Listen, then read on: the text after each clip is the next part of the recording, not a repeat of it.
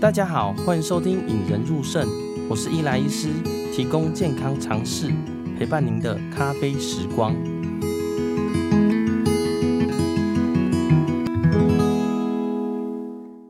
今天很开心，欢迎亚洲大学附属医院梁宜兴护理长来到节目上。谢谢医师，但是我要更正一下，我是亚洲附医罪证护理长，不专业小星星。对，宜兴阿长其实在医院很活泼啦，所以今天要邀请他来跟大家分享说医院的禁忌啊。对，其实我们在医院工作呢，常常在这种穿梭阴阳界的地方呢，有一些禁忌不可不知。哦，讲得很可怕欸，我们医院有很多禁忌吗？当然有啊，如果说不是很清楚的人，或者是刚入职的新人，他们不了解有这些习俗的话呢，常常就是误触了这个禁忌，然后有时候会被其他人白眼，或者呢就是自己突然变得很多衰事连连哦，都不知道原因是什么。这时候我们就会适时的提醒他，哦，可能有一些事情可能是不要碰。然后我们先来讲一下对医护人员好了啦，就是先不要讲这么恐怖的话题。对医护人员，大家可能有些听众其实来医院多多少少听到啦，就是有时候不要送医护人员某些东西嘛，因为有些医院或有些医师、有些护理师非常禁忌。例如阿长跟我们分享一下好了。哦，这医院天下第一大雷就是翁来。其实很多民众啊或家属啊，然后呢其实都是出自于好意，然后呢就会跟我们分享当季的水果。那在夏天比较常遇到就是凤梨啊、芒果啊，那我们都知道这是家属或民众的好意，我们都会收下来，但是其实我们基本上都不太敢去碰这些水果。因为这些水果呢，它有一些谐音在，就譬如说凤梨，就是台语就是翁来嘛，翁来一直呢，它就是病人会一直来，或者那如果芒果的话呢，代表说我今天我吃这个东西呢，整个上班状况都会很忙，病人就是会出一些小问题或者一些小意外，然后让你一直去劳于本命的去处理他们。所以通常呢，这两样水果呢，基本上是我们医护人员的大忌，所以看到呢，都几乎是把它放在桌上，好几天之后都没有人敢去碰它们。哦，对，其实我自己也没有，就是凤梨或芒果，我自己其实也都很禁忌啦。阿长，你假如有送你都怎么处理啊？哦，如果有送我，譬如说每次遇到中秋节啊，或者是一些假日都会送我们凤梨酥啊，我们都是会转赠给就是其他的工作人员，譬如说很辛苦的清洁人员啊，或者是很辛苦的传送人员啊，我们就是分享给他们这样子。那因为其实大部分其他工作人员知道说我们医护人员有这样的禁忌的话呢，他们也很乐于接受，因为毕竟那真的是还很好吃的东西，只是在上班期间我们基本上不太会碰。对，其实除了水果以外，还有一些啦，就是像旺旺仙贝啊、每日 C。哦，对，每日 C 是一个非常可怕的饮料，就是前两天也是有家属非常的好意，就送了一箱每日 C 给我们。那其实这个每日 C 在谐音上面来讲，就是有 CPR 就是在临床上就是等于是要帮病人进行急救，所以每日 C 意思就是有点每天都要做 CPR 这件事情。所以其实我们看到这样的饮料，我们都会先大吃一惊，然后呢默默的又把它转送给其他的之类的人。对，直到把那些饮料消耗掉之后呢，我们的那个单位呢才会比较平静一点。其实因为常常有时候病人会看我们看门诊或是查房很辛苦啦，会拿一些饮料给我们。其实每日 C 是他们常常拿的，因为觉得维他命 C 很健康啊，但是实际上拿来的时候，大家都会有点惊吓到。啊，另外两个我看到的时候，汽水跟藕银就是芋圆，为什么都不行啊？其实藕银是看单位，像是比较集中症单位的话，他们看到藕银，因为它谐音就是藕一嘛，藕一就是有点像救护车或者是一些消防车的那种声音，急救的声音，藕一藕一藕一。所以大部分在集重症单位来讲，如果要吃一点甜点的话，芋圆有的人是会视为禁忌，就尽量不要去碰它。就豆花就不要吃藕一类的这样子。对，就可以尽量就是把它挑选掉这样子。那汽水来讲的话，因为汽水其实尤其像这种农历7月啊，很多人都会拿汽水来拜嘛，他拜汽水一直就是嗡，对，因为汽水里面很多气，所以如果当自己单位的环境就是开始病人开始比较旺，或者是说事情比较多的时候，通常我们是尽量不要喝汽水，因为已经很旺了，然后再加上汽水会更旺。哦，这些食物就是不要太旺，也不要让病人 CPR， 也不要一直嗡一来，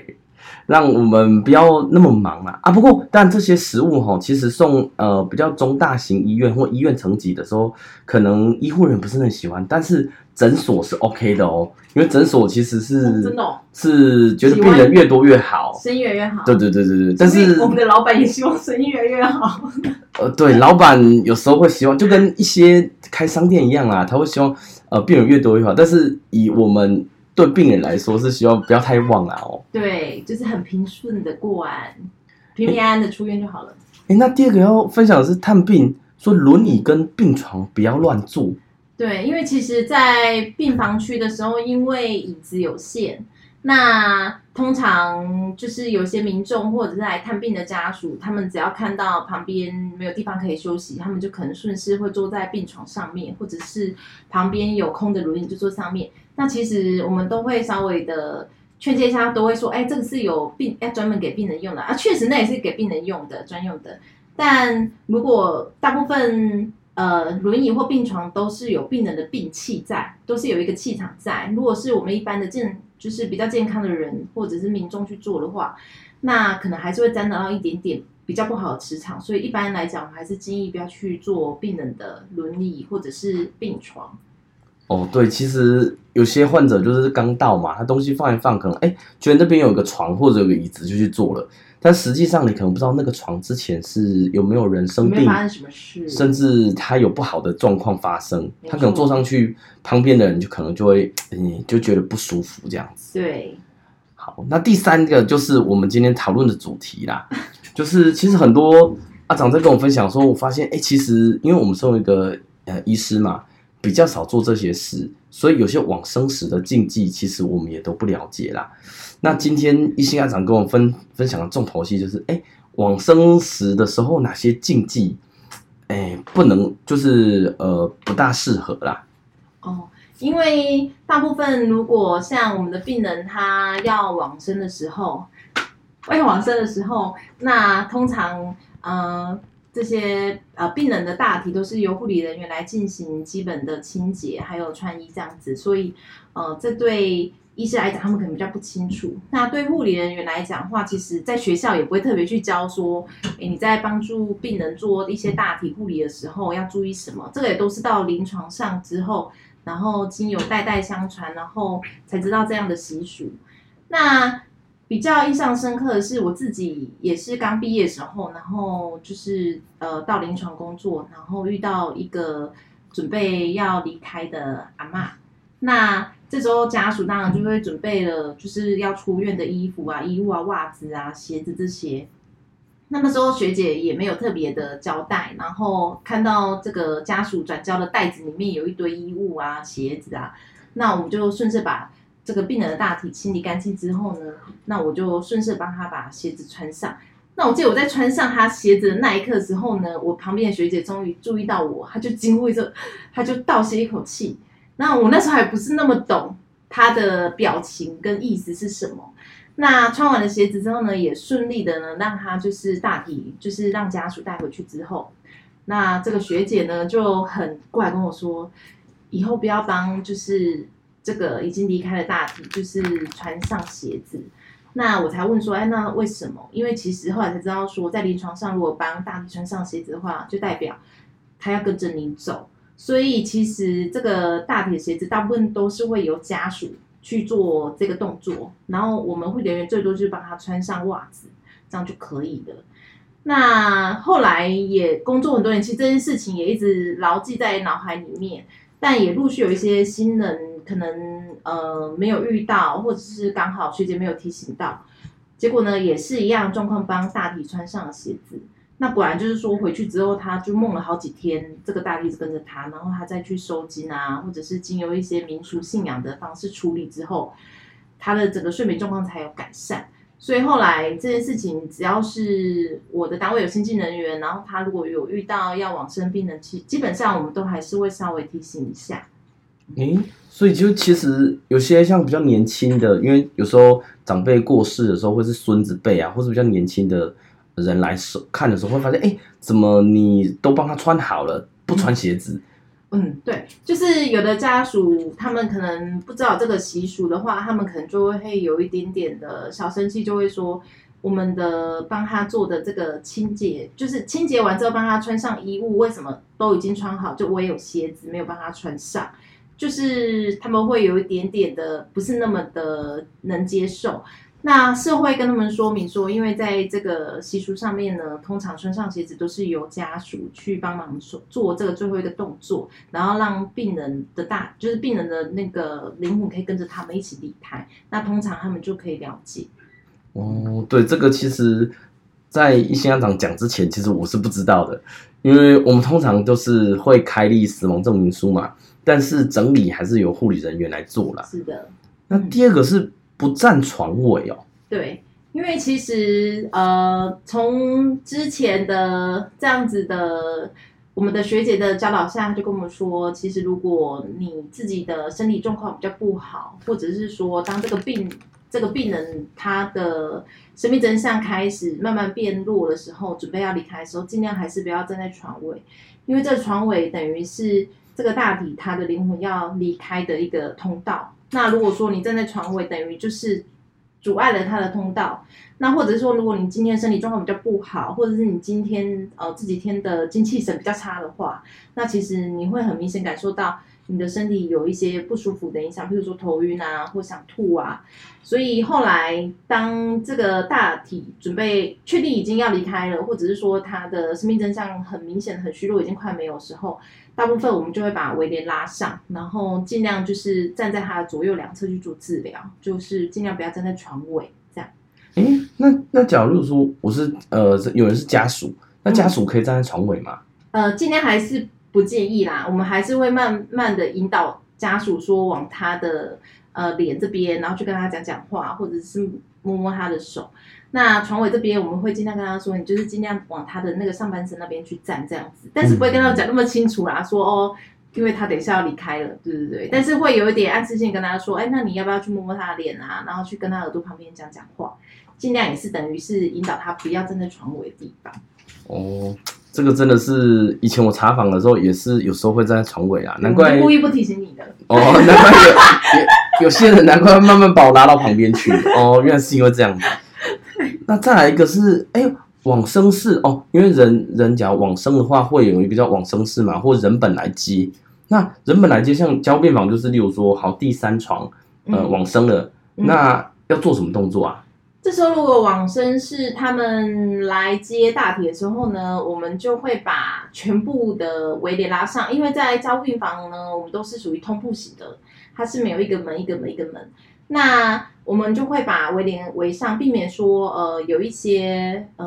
因为毕竟来住院加护病房住院的病人他们也比较虚弱。那如果说有不小心看到了，或者是说刚好有被冲杀到的话，其实对他们来讲，有时候病情的变化也会很快。所以在加护病房里面，只要有就是大体要离开的时候呢，我们就会把围帘拉上。那对护理人员来讲的话，因为毕竟我们在这个环境工作，虽然我们的工作都是做善事嘛，都是好意的，但是有时候还是会有一些磁场的变化，所以通常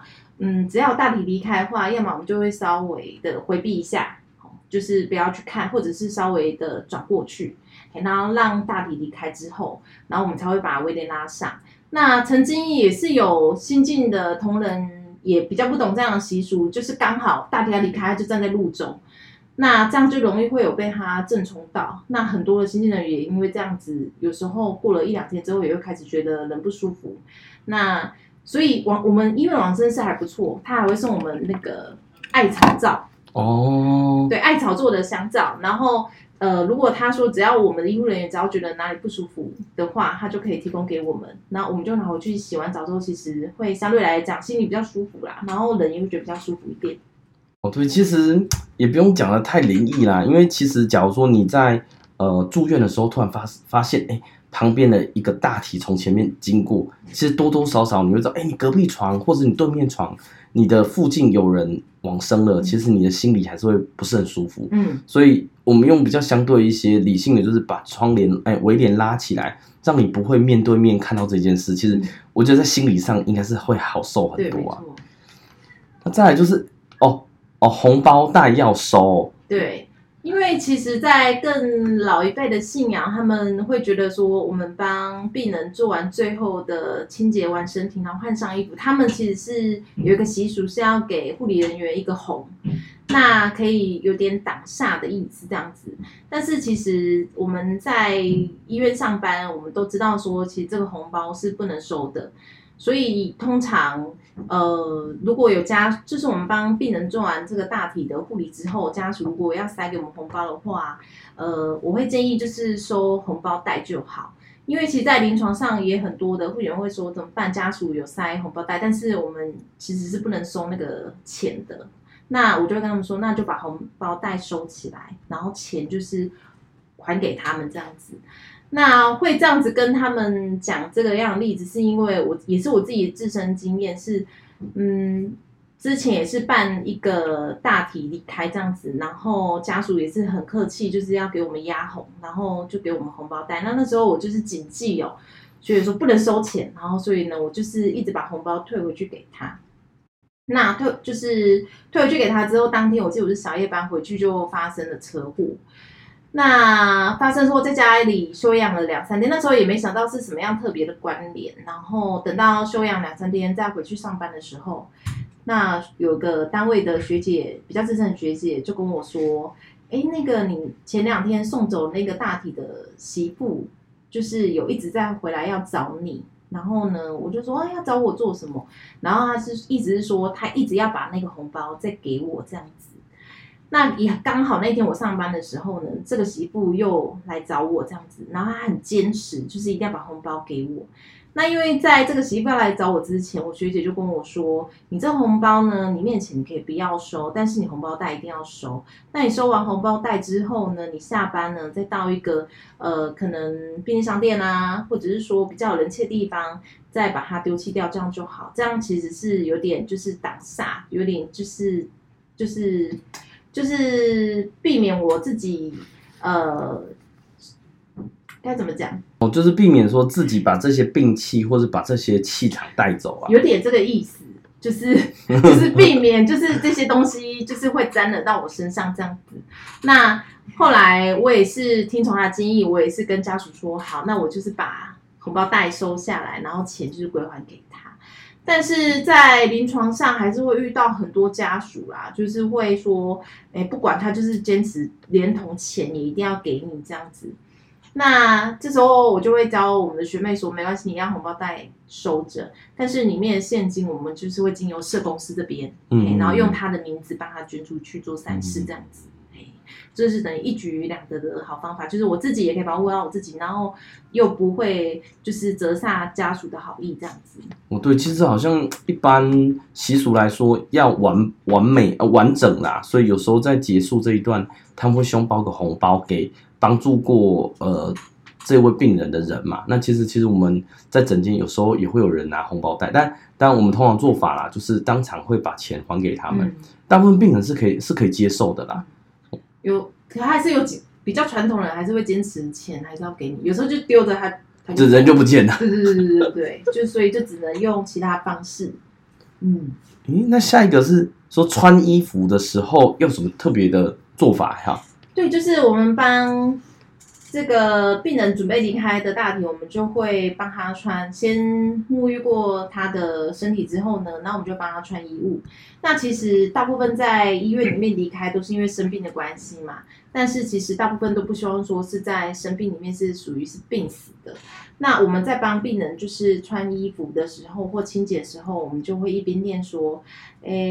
阿公阿嬤，你的身体都已经好啦，然后现在帮你换干净的衣服啊，你的家人都在外面啊，等一下就把你接出院了，你还就跟着他们走这样子。对，那这样子其实大部分以科学的角度来讲，其实病人他最后的听觉还在嘛，那经由我们这样一边帮他洗完澡，然后换完干净的衣服之后，然后他一边听，他就会默默的就跟他家属一起离开了。哦，对，其实就是等于说也是用完整的啦。假如他到结束之后，假如说你没有跟他讲这些话，哎，他可能搞不好真的觉得他要继续待在医院里。嗯。但是你要帮他讲这些话，说，哎，其实你现在都已经 OK 了，你都 free， 没有痛苦了，让他出院。那其实也是在形式上会做一个完整的啦。对。哎，那下一个是恍生时候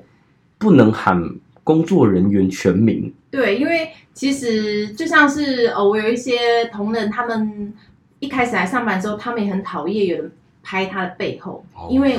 我们的肩上面都有火嘛。那有时候你把他的火排灭之后，他那一天就是会很多不顺利的事情。所以也有人会认为说，当这个病人他准备要往生的时候，因为我刚刚讲的嘛，他们的听觉还在。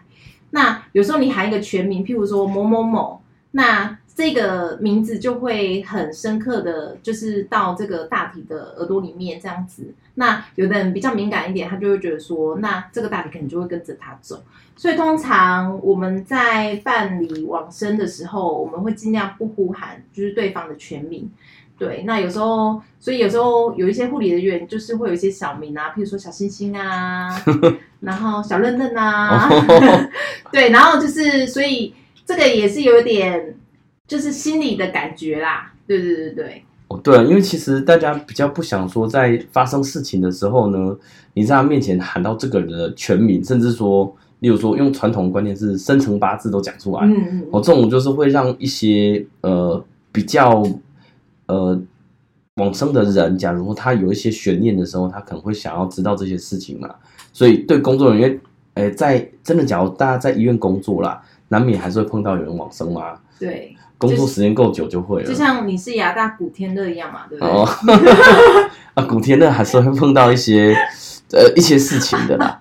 哦，还有一个是上班不能乱讲话啊。哦，对，因为有时候，病人的状况就是起起伏伏的嘛。那像如果我今天照顾的这个病人，可能是比较稍微没事的。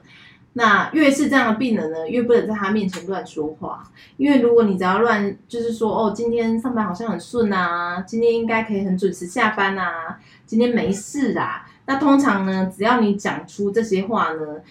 就是一下午或者是你整个下半场就开始一直在处理事情，就是这真的是每一次事都会这样子。所以我们现在反正就是病人越没事，我们反而想说哦，没有，今天很忙，哦，今天很多杂事。对，所以会故意讲反话来化解。哦，难怪常常就是，哎，好像每个人都说他自己很忙，没有我真的很忙。哦，对对，哎，很少人在讲自己轻松的啦。不能讲出那句话是大忌。对哦，难怪就我就有些病人就是，其实我们临床上也会讲的相对保守啦，因为你知道下一刻什么天气变化啊，什么心肌梗塞、脑中风，这个都可能会发生的，所以我们通常不会讲的很斩钉截铁说，哎。这个绝对你可以让你很好出院，而是假如状况 OK， 我们可以考虑出院，但是目前还要再看看，也是这个概念啦，吼。是没错。哦，最后一个是搭医院电梯不要照镜子。对，尤其是一个人去坐电梯的时候，因为宣任医师是说怕自己太帅。哦，没有，就是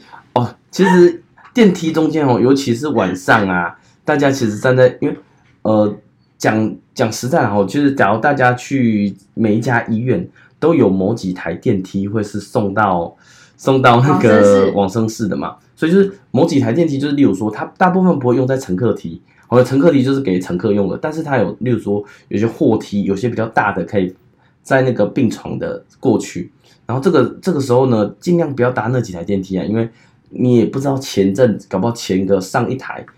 前几秒就有一个这样下去了，有可能会有这个状况啊。照镜子是因为镜子本身就是会反射嘛，对，所以有时候如果心里，尤其在晚上的时候，如果又一个人搭电梯，有时候会自己吓自己。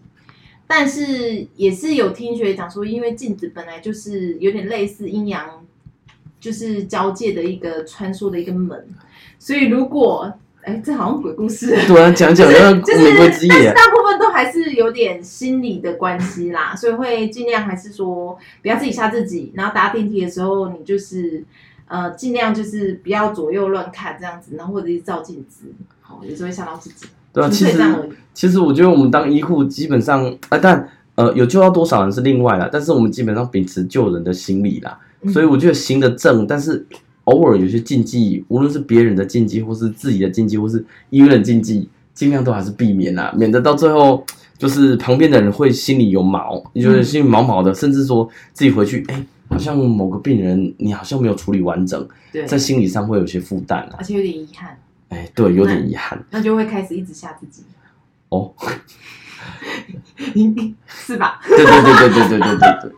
那今天很谢谢梁医新护理长，最美阿长